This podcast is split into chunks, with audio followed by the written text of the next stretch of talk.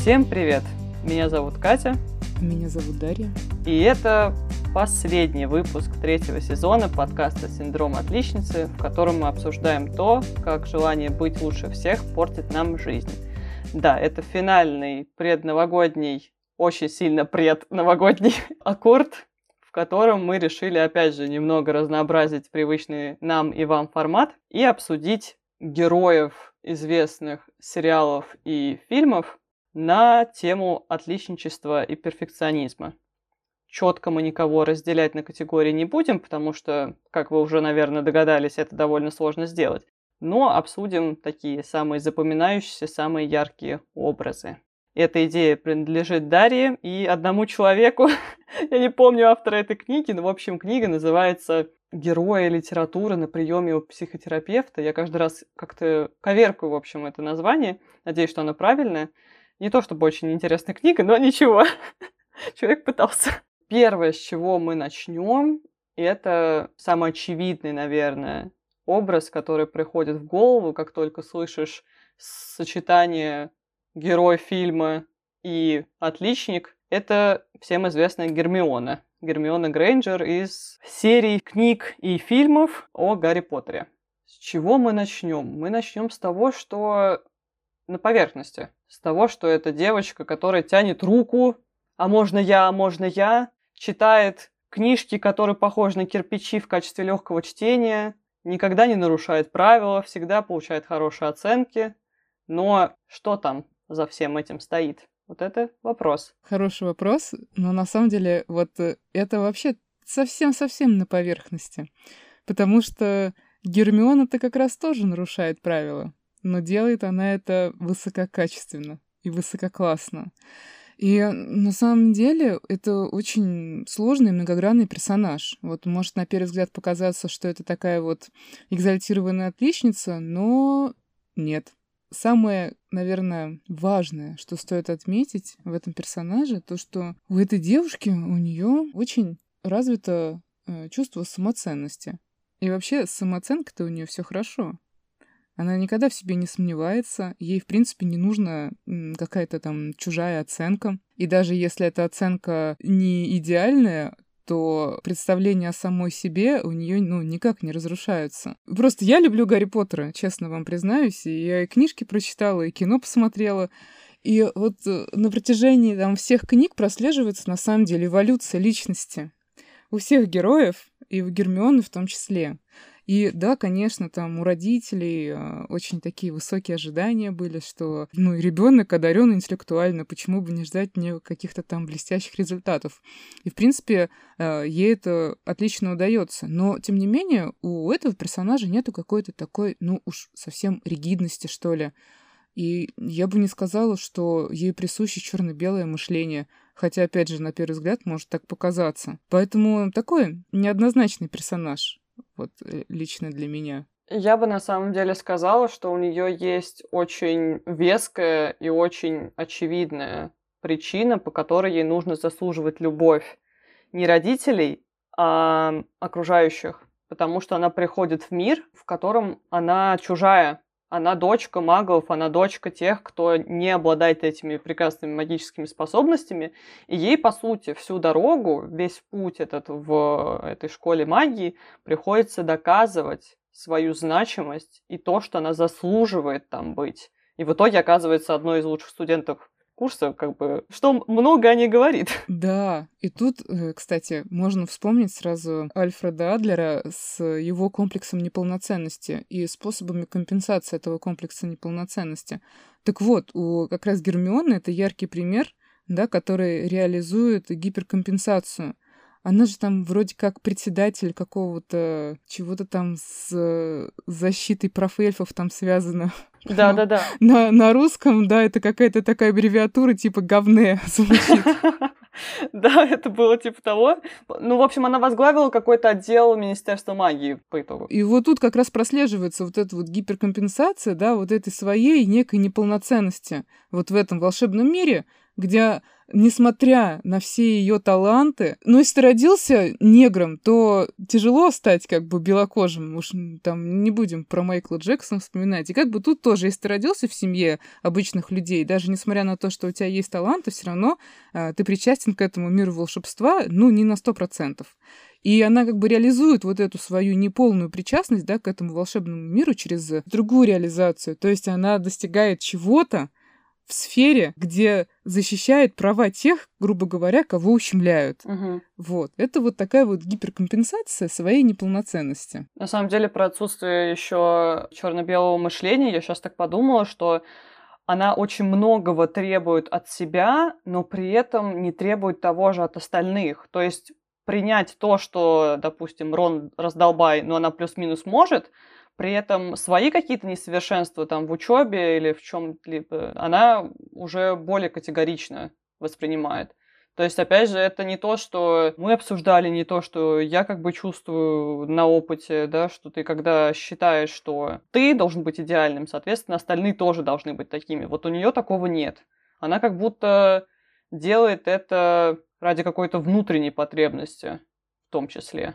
Да, но она очень человечная очень человечная. Как бы это, да, не звучало так э, пафосно. Ну, то есть любовь к другому человеку вообще вот абсолютно ей не чужда. Потому что к себе человек относится с большим уважением и любовью на самом деле, несмотря на какие-то там высокие требования, которые она на самом деле с легкостью оправдывает сама перед собой. То есть это не через какую-то боль и страдание, это то, что, ну, оно легко просто получается, потому что на самом деле одаренный человек.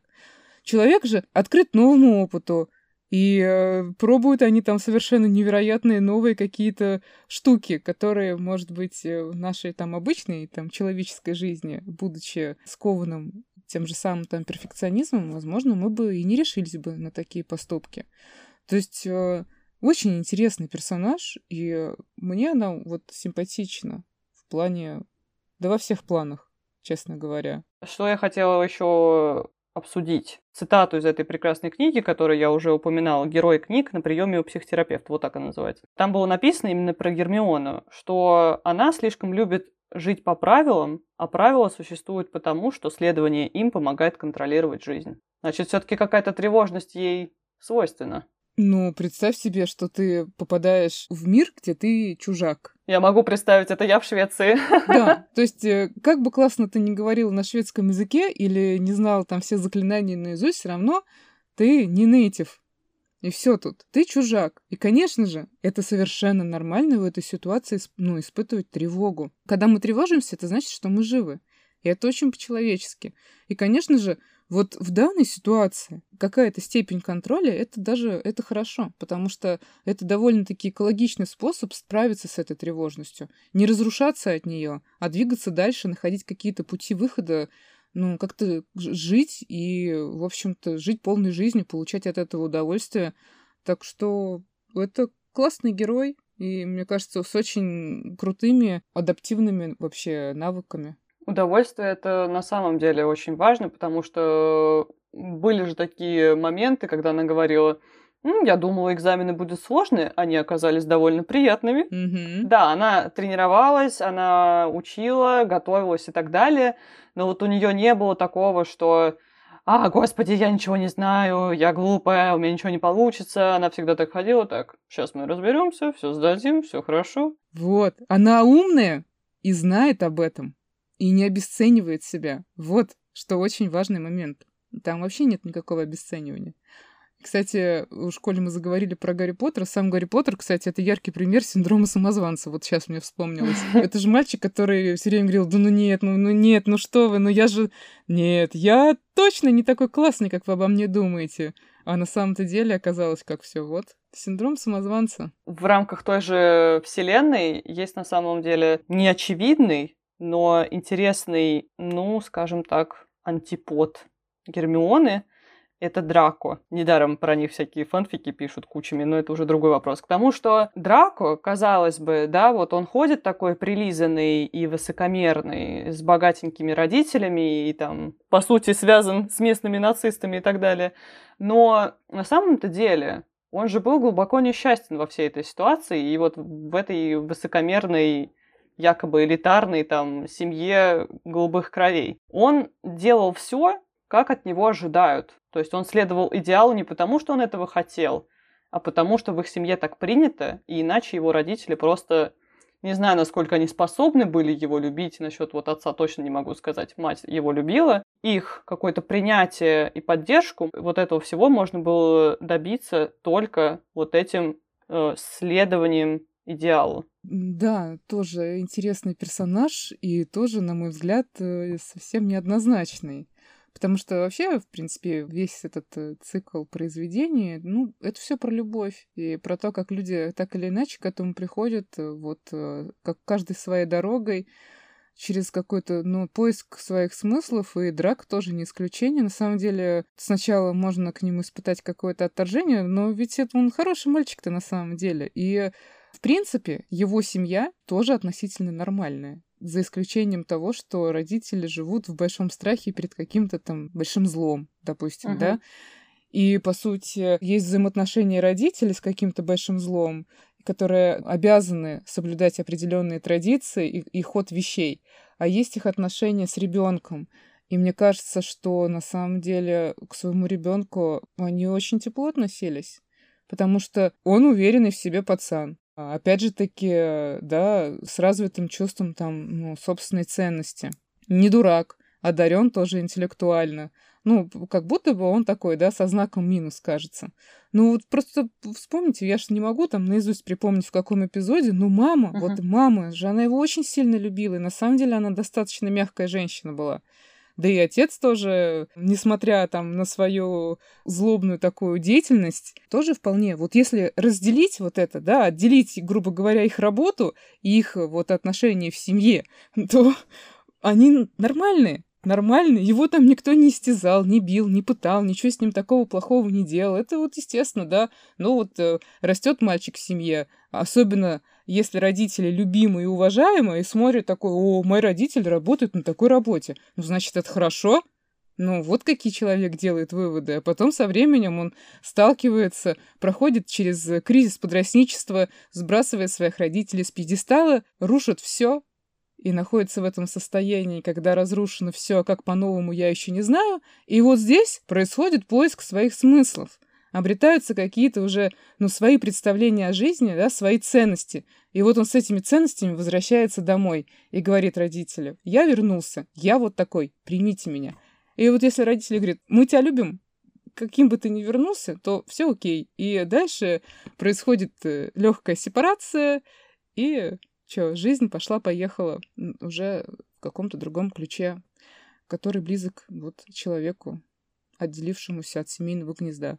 Возвращаясь к нашей беседе, мне кажется, что Драко нормальный перец, так уж откровенно говоря. Несмотря на то, что изначально, да, Роулинг его представляет вот таким вот э, мальчиком с отрицательным знаком, но в душе-то он хороший. И он, скорее всего, завидует Гермионе, из-за чего он так часто ее задевал и оскорблял и так далее, потому что она могла себе позволить быть живой и настоящей, а он нет. Да. Потому что его связывают очень многие обязательства, обстоятельства и так далее. Традиции. Да, угу. вот эти вот традиции семейные тоже, конечно, это такой момент сложный бывает. Так уж, если про персонажей вспоминать, там э, тот же там Северус э, вообще человек с глубочайшей депрессией, а Дамблдор, который вроде бы он такой хороший и добрый, но на самом деле он еще тот антисоциальный манипулятор, вообще всеми там крутит-вертит э, и учениками, и не только. И они вот все неоднозначны. Вот нельзя никому там приписать э, одни там плюсы или там одни минусы. Очень интересная, на самом деле, совершенно крутейшая серия книг с классными персонажами. И вот как раз именно она в рамках вот этой книги, где психотерапевт пытается разобрать героев, именно Гарри Поттер у него довольно хорошо получился. Все остальное, как по мне, немного поверхностно.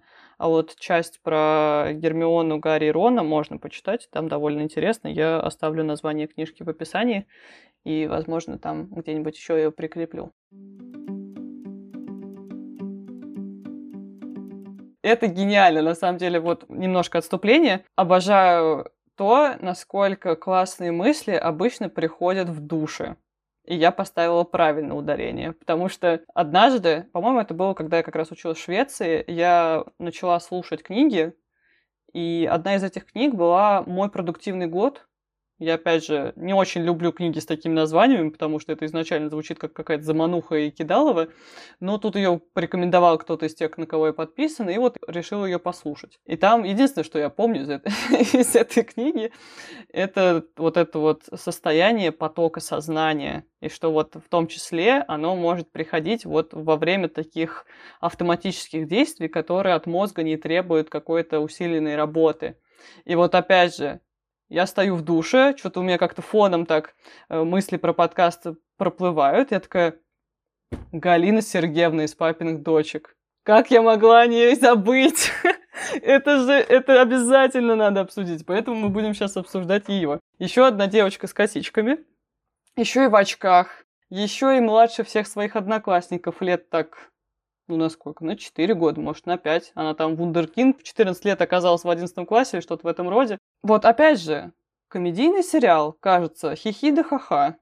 Ну вот, зубрит она там эту физику, математику и все остальное. Ну, дает она списывать там одноклассникам и так далее. Ну вот и что такого-то? А на самом-то деле, там многодетная семья. Она почти самая младшая, если я не ошибаюсь. Таким образом, человек пытается, опять же, заслужить свое принятие и любовь в себя со стороны сестер, со стороны одноклассников, со стороны родителей.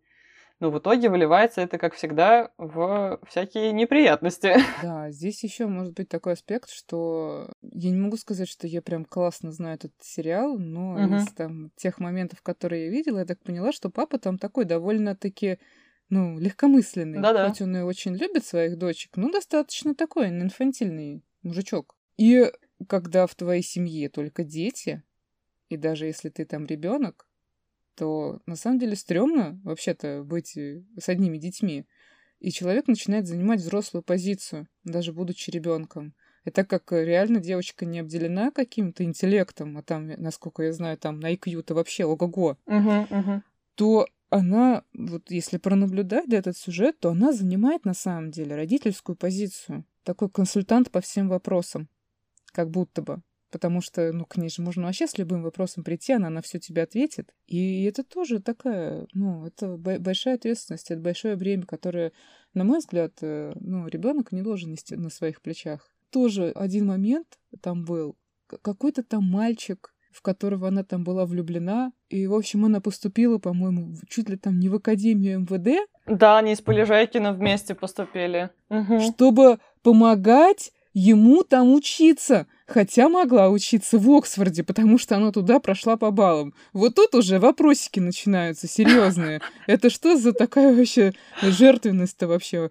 Мамочки, дорогая, и спасательство одновременно. Да. Потому что такое чувство, как будто она и тут пытается какую-то родительскую позицию занять. Вот она себе нашла этого полежайкина, который весит в три раза больше и выше ее тоже в два раза, но при этом мозгов там, прямо скажем, не очень много.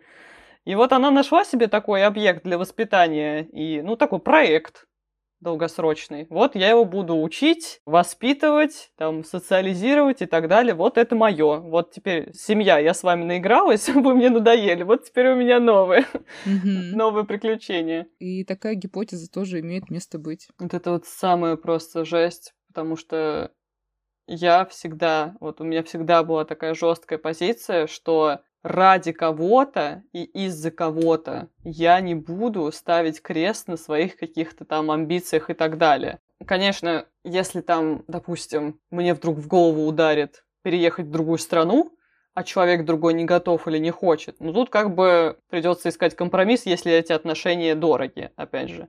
Но вот это вот поступить с парнем в один вуз, просто чтобы поступить с парнем в один вуз, а в итоге вы расстаетесь через два месяца, и ты в итоге оказываешься в месте, которое ты изначально не хотел поступать. И у меня просто мозг взрывается. Господи, девочки, мальчики, пожалуйста, побольше самоуважения. Да. Не надо ни за кем бегать. А потом, ну, смотри, какая то позиция свысока.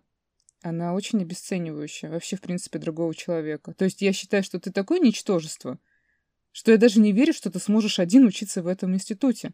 И я пойду туда, чтобы тебя контролировать и смотреть, как ты с этим справишься. То есть это вот не от э, какой-то сердечной доброты, и это вообще не про веру в человека. Ну как так? Ну вот ты с мужчиной и, и говоришь ему, слушай, знаешь, что-то как-то я ну, слабо мне верится, что ты сможешь сам доучиться в этом вузе. Пойду-ка я с тобой.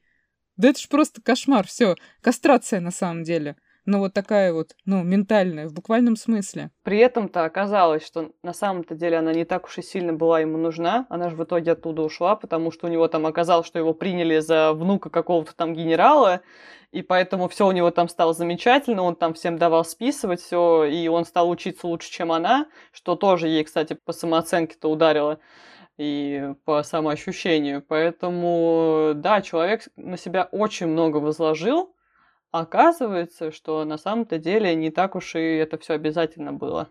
То есть, если бы она просто в какой-то момент отпустила вожжи, что в семье, что с этим Полежайкиным, опять же, как мы любим говорить, мир бы не рухнул, никто бы не умер. Они бы пошли просто своим путем. Возможно, более тернистым, возможно, больше бы там ошибок наделали и так далее, но это был бы их путь, а не вот это вот поводок строгий. Однозначно. Ну, конечно, ребенку, а тем более подростку, это очень тяжело самостоятельно решить. Как бы когда нету такого конкретного взрослого, который сам может эти вожжи держать, отпустить их очень трудно. И она опять же сама себя лишила детства.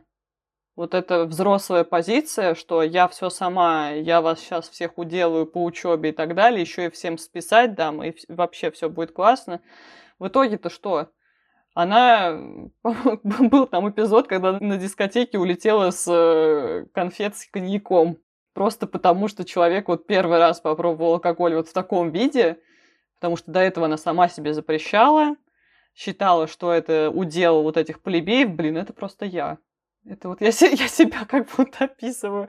Я, правда, не улетала с конфет с коньяком, но тем не менее. К тому, что вот человек сам себя загнал вот в эти рамки, которые в итоге ему вышли боком потому что ни детства, ни подросткового возраста нормального с этими безбашенными там э, тусовками и так далее не было. И в итоге вот она как будто родилась и уже взрослая. Вот, и целый этап из жизни выпал. Ну, так и есть. Но все-таки важно понимать, что она не сама это выбрала. Она просто адаптировалась к той ситуации, в которой она росла. Потому что кроме нее, собственно, было некому. Там была Маша, которая свисток намазала, пошла на свидание с очередным парнем под Сережу Лазарева.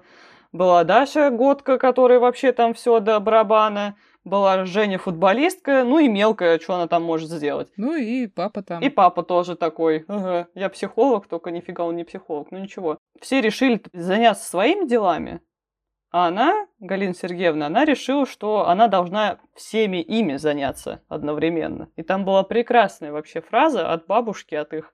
Я ее периодически даже цитирую. Вот однажды, по-моему, как раз когда вместе с этой Женей, которая ее старшая сестра, они там учили физику или что-то такое, одна другой помогала перейти в 10 класс. И там бабушка такая, Галина Сергеевна, говорит, нет, она говорит другой сестре, ты гуляй учиться, а ты учись гулять.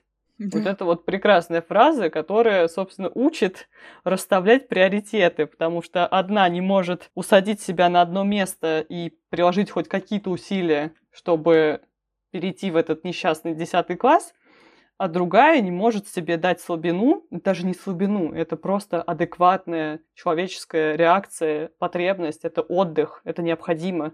Вот она себе не может этого позволить, потому что все на ней. Угу. Да, согласна. Просто, чтобы себе это позволить, э, нужно, чтобы рядом был кто-то, кто эту ответственность сможет взять на себя. Возможно, такую ответственность она в какой-то степени увидела в этом полежайке. Господи, это так смешно на таких серьезных вещах это все обсуждать в итоге там полежайки на Галине Сергеевне. Но это важно. К тому, что вот в нем она нашла такую силу именно физическую, что, возможно, она себя чувствовала сильно интеллектуально, но вот именно в плане восприятия себя сильным физически человеком, она, возможно, как-то вот чувствовала себя маленькой, вот именно условно маленькой, морально маленькой по сравнению с остальными. Поэтому она нашла себе такой вот огромный щит живой, который она прикрывала интеллектуально, а он ее прикрывал физически. Поэтому это такой вот тандем воспитателя и воспитуемого. Ну, а потом, может быть, родительскую какую-то фигуру она тоже на него перенесла. Может быть, отцовскую, может, ей не хватало какой-то защиты, там, может, uh чувство безопасности какого-то не доставало. Вот, и поэтому такая вот тоже компенсация этого недостатка в другом человеке реализовалась. Прекрасный фильм, который я уже упоминала как-то до этого. А мне его порекомендовал коллега с языковых курсов. Я про него ничего не знала. Он, он довольно свежий, 2019 года, который в оригинале называется Booksmart, в русском переводе называется «Образование». Перевод отвратительный, но мы не будем об этом. Весь фильм о чем? о двух девчонках, которые заканчивают школу. Их зовут Молли и Эми. Сразу предупреждаю, что Эми меня не очень интересует как персонаж, поэтому мы сфокусируемся на, на Молли. И в чем там суть? Две девчонки отличницы, прямо отличницы до мозга костей. Они, значит, всю свою сознательную жизнь потратили на учебу, Никаких свиданий, никаких тусовок, никаких там алкогольных экспериментов и так далее, только учеба. И все ради того, чтобы поступить в лучший вуз, на, по-моему, как раз это Молли собиралась поступать на судью, и, в общем, там супер амбиции, стать там самой первой молодой судьей, там, бла-бла-бла.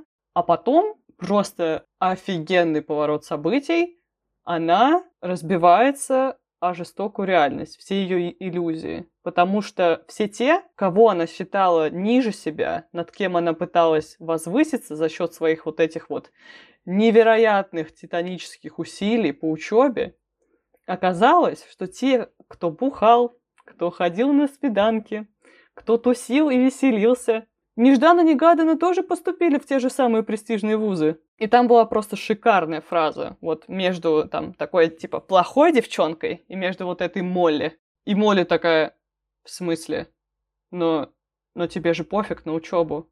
И та ей отвечает, да нет, мне просто не пофиг не только на учебу. И у меня просто бум, блин, это так красиво показано, потому что вот она реальность-то. Вот реальность, которая не разделена на черное и белое. Не на только учебу и все остальное. А вот Оказывается, жизнь может быть разнообразной, и никто от этого не пострадает. Да, тут прям можно сказать такую расхожую фразу. А что, так можно было? Да, да, вот у нее прям в глазах это читалось, что, господи, а то есть, то есть все было зря? Я себя истязала, мучила, заставляла и ломала, по сути. Для чего? Ради того, чтобы быть такой же, как все? Блин, да, девочка моя, так все и было. Ну, вообще, конечно, классное, красивое очень описание. И сразу хочется спросить, а зачем тебе быть? Зачем тебе возвыситься, быть лучше всех, стать самым молодым судьей? Ну и что? Ну вот, ты самая молодая судья, что дальше? А что было в твоей жизни, от чего тебе, ну, радостно? И что тебе приносит удовольствие на самом деле? Ну, вот масса таких простых человеческих вопросов, на которые ответа нету. Нету. Это грустно. И классно, что человек понял это так рано, а не в 75 лет, например. И такое очень, кстати, часто бывает. Вообще, можно даже к теме смерти прийти, потому что кто-то из светил же говорил, что не боится смерти тот, кто нашел для себя, ну, смысл в жизни. То есть смысл не, не, не в какой, не что-то там такое высокопарное, а просто он понимает вообще, зачем он живет эту жизнь, да, субъективно для себя, и как он ее живет, и что вообще, что, что он делает вот в этой жизни, от чего ему хорошо. И как бы когда у тебя есть ответы на эти вопросы, и ты согласно своим ценностям живешь, то и не так страшно встретиться с последним часом.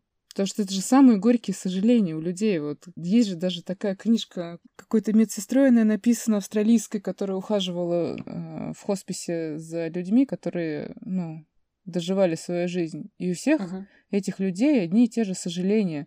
Они не думают о своих ни о карьерах, ни о работах, ни о чем. Они думают о том, что они не сделали то, чем на самом деле хотелось. Не сказали тех слов, которым хотелось сказать э, людям.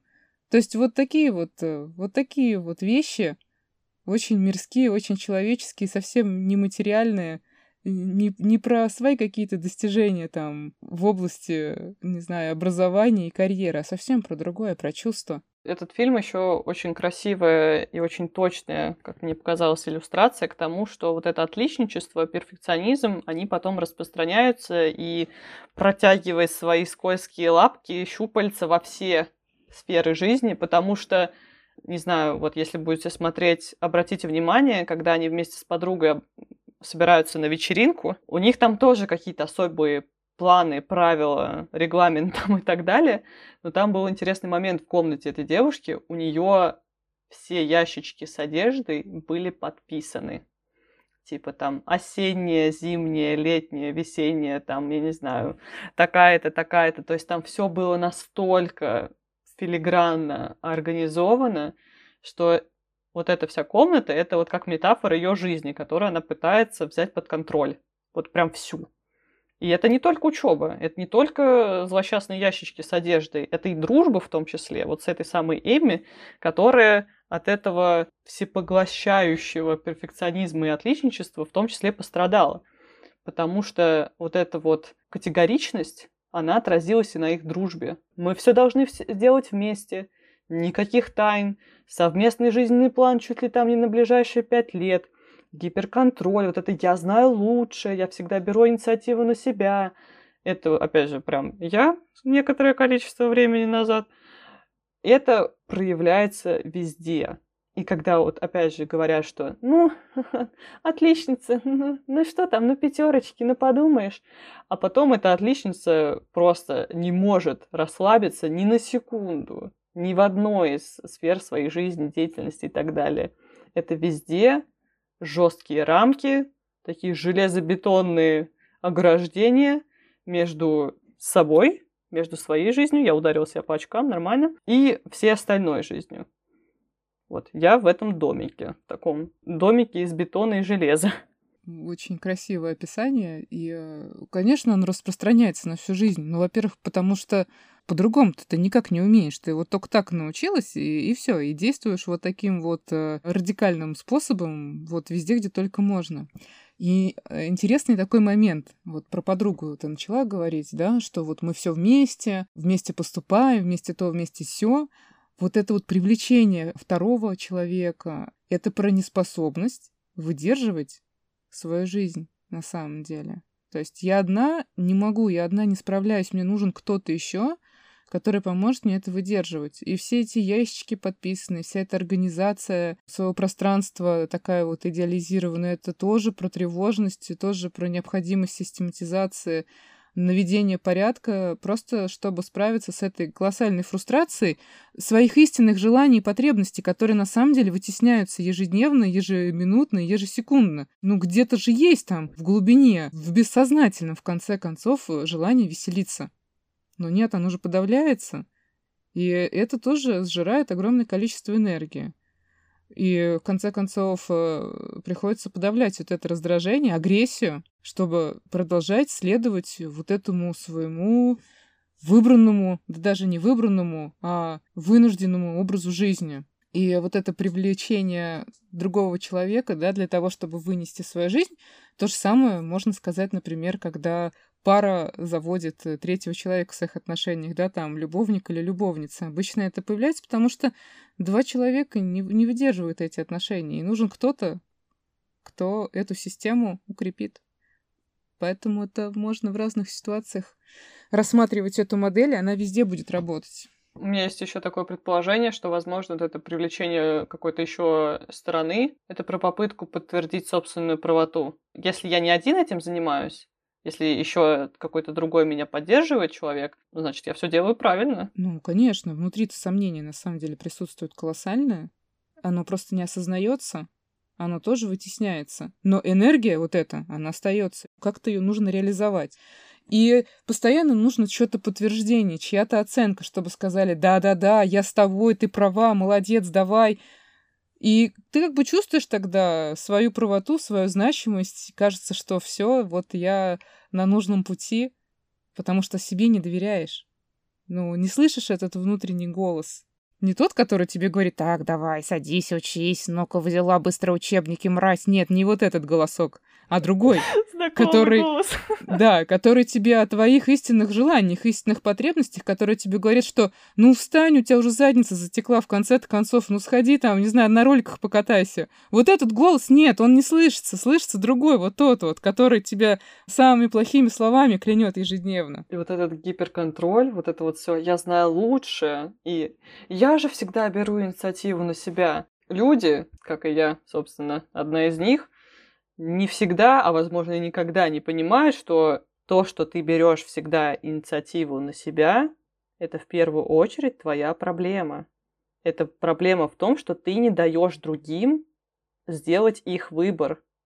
Или ты не, не можешь просто позволить себе отпустить контроль вот этот постоянный. Да, конечно. Тут еще на самом деле про базовое недоверие миру, потому что всемогущий контроль есть э, это механизм психологической защиты, и э, это как бы низший механизм. То есть то, что закладывается в довербальном периоде развития человека, то есть когда малышочек еще даже говорить не может. То есть вот этот всемогущий контроль это, это ощущение, что так, я вот сейчас заплачу, и родитель придет это все оттуда тянется. И да, вот когда нету этого доверия миру, кажется, что мир небезопасен, потому что, например, не знаю, ребеночек плакал, а мама к нему не приходила, и вот эта потребность, она фрустрирована была постоянно, то тебе кажется, что если сейчас ты о себе как-то там, ну, не то, что не позаботишься, да, если ты не проконтролируешь каждого, что он ко мне вот придет, то все, никто и не придет тогда. Потому что вот оно там уже отложилось в бессознательном и преспокойненько сидит, и, и, и мы этим пользуемся. Последний персонаж, которого мы обсудим, Моника из сериала «Друзья». Знаменитый Френдс. Я, честно говоря, не, небольшой фанат этого сериала, я посмотрела его полностью, мне, в принципе, в процессе было довольно весело, э, ну, как-то вот не отозвалось, но вот Моника, как ни странно, вот это вот тот человек, с которым я себя ассоциировала на протяжении, вот сколько там, 10 сезонов было, вот на протяжении всех этих сезонов я очень ее как-то близко восприняла. Почему? На самом деле у нас до смешного очень похожий бэкграунд, потому что она очень долгое время страдала от полноты. Ее там все стебали в школе, в том числе старший брат. Вова, привет! И забавная, забавная черта заключается в том, что она до 13 лет не умела определять э, часы по обычному циферблату. Я этого не умею делать до сих пор, но ничего страшного. Мы живем в 21 веке. Вот это эталонная перфекционистка. Я не буду даже пытаться как-то ставить какие-то диагнозы. У меня есть ощущение, что у нее есть нечто подобное ОКР, но кто там знает, может быть, там не только это, к тому, что это то, что она все время говорит «я знаю», подтверждая, опять же, свой авторитет и в своих глазах, и в глазах остальных. И что однажды она вымыла семь машин на парковке возле дома только потому, что не могла вытерпеть их грязный вид.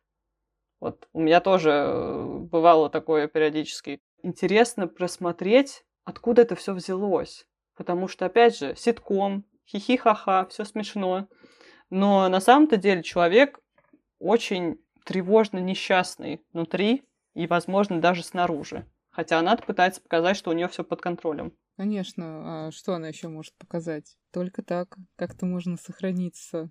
Конечно, хорошо бы знать анамнез. Что там за семья, что за родителя, да, какая вообще история жизни, потому что, признаюсь честно, вот э, в друзьях я не сильна, uh-huh. к сожалению, и поэтому какой-то тут э, дифференциальной диагностики провести не получится.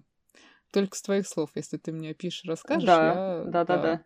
Я готова. Собственно, там прекрасная ситуация в том, что она младшая, младший ребенок в семье, у нее есть старший брат, и э, этого брата родители любят безусловно. Что бы ни произошло, он идеален. При этом ее почему-то воспринимают как такое, ну, типа, немножко недоразумение, и что бы она ни сделала, ну, ей так, типа, снисходительно похлопают по плечику, и никто особо не вдохновится, не похвалит, не будет гордиться ей и так далее. Поэтому ей всегда приходилось, возможно, не приходилось, она всегда хотела, по крайней мере, доказать, что она не хуже брата. И, возможно, в том числе из-за этого у них там были какие-то склоки между собой. Поэтому тут, да, одновременно накладывается комплексы из-за полноты, плюс еще то, что родители, очевидно, любят старшего брата больше. Но вообще, конечно, в такой ситуации можно говорить о нарциссической травме. То есть, когда, да, есть брат-сестра, ну, просто какой-то там член семьи, который, ну, любим, с которым, например, сравнивают постоянно и говорят, что вот, вот это-то да, а ты... То есть это человек, которого, допустим, ну, недоотражали в детстве.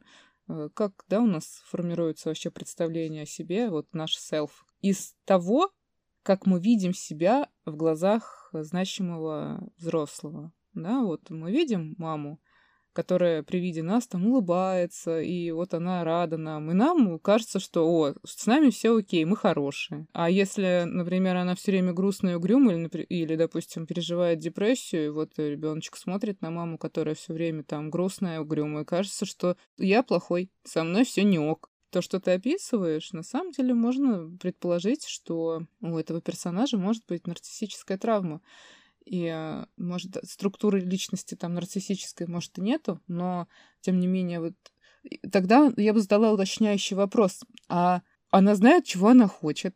И вообще, какое место она в жизни занимает, к чему она стремится вообще вот э, с и собственной идентичностью, как вот у человека обстоят дела? Но она в итоге стала поваром. То есть она Поваром. очень э, сильно, да, ушла в эту сторону кулинарии, и сначала она там вроде как работала, ну, по сути, на дядю, а потом она уже открыла свой ресторан, если я правильно все помню. Угу. То есть с этим проблем вроде как нет. То есть она определилась. Ну, значит, она очень хорошо адаптировалась. И если она пришла к тому, что ей на самом деле по душе, а не э, продолжала заслуживать там чье-то одобрение, если возвращаться к нарциссизму, то как бы внутри вот такая вот пустота, по сути дела.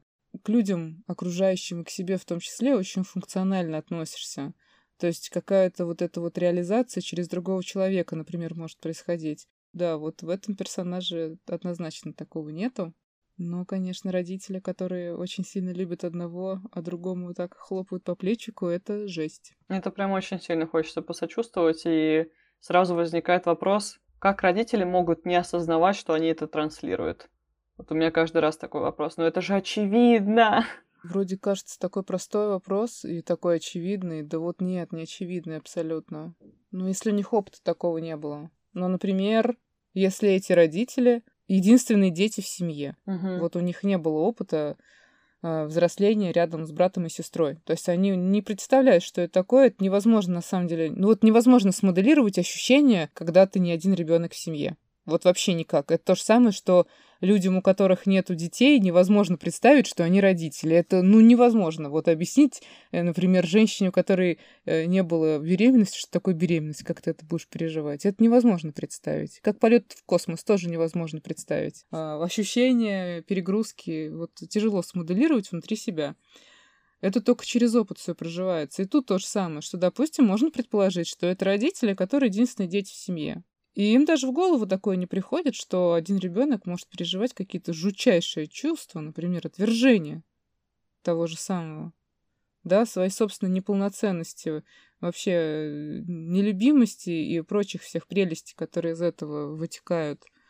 Поэтому вот, например, вот такой вариант. А может быть, и у этих родителей у самих какие-то есть э, расстройства например. Может, это какая-то дисфункциональная семья. От этого я уже не вспомню, честно говоря, какие-то звоночки, которые об этом говорили. Ну, я, я над Пашей, на самом деле, довольно часто хихикаю, что он единственный ребенок семьи, поэтому он не понимает, каково это, каково это жить с братом там или еще что-нибудь. Но, не знаю, у меня, на самом деле, я проследил такую тенденцию, что у меня большинство близких друзей единственные дети в семье. Вот интересно, с чем это связано? Скорее всего, это просто совпадение. А может быть и нет. Я не очень верю, честно говоря, в совпадение. Ну, может совпадение? быть Не думаю. Да, да, да, да, они самые. Очень хочется тут э, сказать цитату моего любимого Эриха Фрома, что ни один реальный человек не может оправдать сказочных ожиданий. Это вот такая прекрасная нота, которой можно подытожить все наши выпуски, в которых мы много-много об этом говорили. Так что да, ребята, это, это последний выпуск. Ах, так, у меня впервые такое ощущение, что мы прям очень долго записывались, выпускались и так далее, потому что, опять же, с Дарьей у меня был впервые опыт вот такого делового сотрудничества с незнакомым совершенно человеком, и опыт был замечательный, поэтому я еще раз за него благодарю. Было очень здорово, очень интересно. И всем остальным тоже. Мне мои многие знакомые писали, как приятно э, слушать э, психолога, который так по-человечески, так по-простому все говорит и объясняет. И говорю, да, да, так все есть. Спасибо, Катя. Мне тоже было очень приятно и очень интересно наши беседы вести. Мне очень понравилось. Да. Я не буду обещать, что мы вернемся, мы в смысле подкаст, вернемся очень скоро. Скорее всего, мы уйдем на такой затяжной отпуск месяца так на два. И в каком режиме и формате подкаст возродится вновь, я пока, честно говоря, не знаю. Но надеюсь, что это будет что-то интересное и полезное. Так что спасибо всем огромное за прослушивание этого сезона. Поздравляем вас со всеми возможными ближайшими праздниками и желаем бесконечных сил и спокойствия в конец года. Не забывайте подписываться на наши социальные сети. Это группа ВКонтакте, Телеграм-канал, мой Инстаграм, Инстаграм Дарьи. Плюс у нас еще есть почта, которая скучает без писем. Всем еще раз спасибо и до следующей встречи. Пока-пока.